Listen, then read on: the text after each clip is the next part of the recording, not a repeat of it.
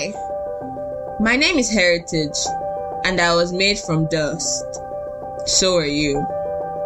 In fact, we were all made from the dust of the ground.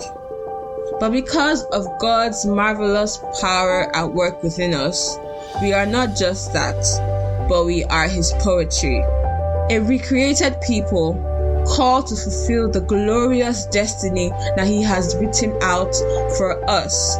One planned before time even began, and the glorious works that we will do to fulfill it. My quest is to get you to look past your human condition and to see the beauty that lies deep within.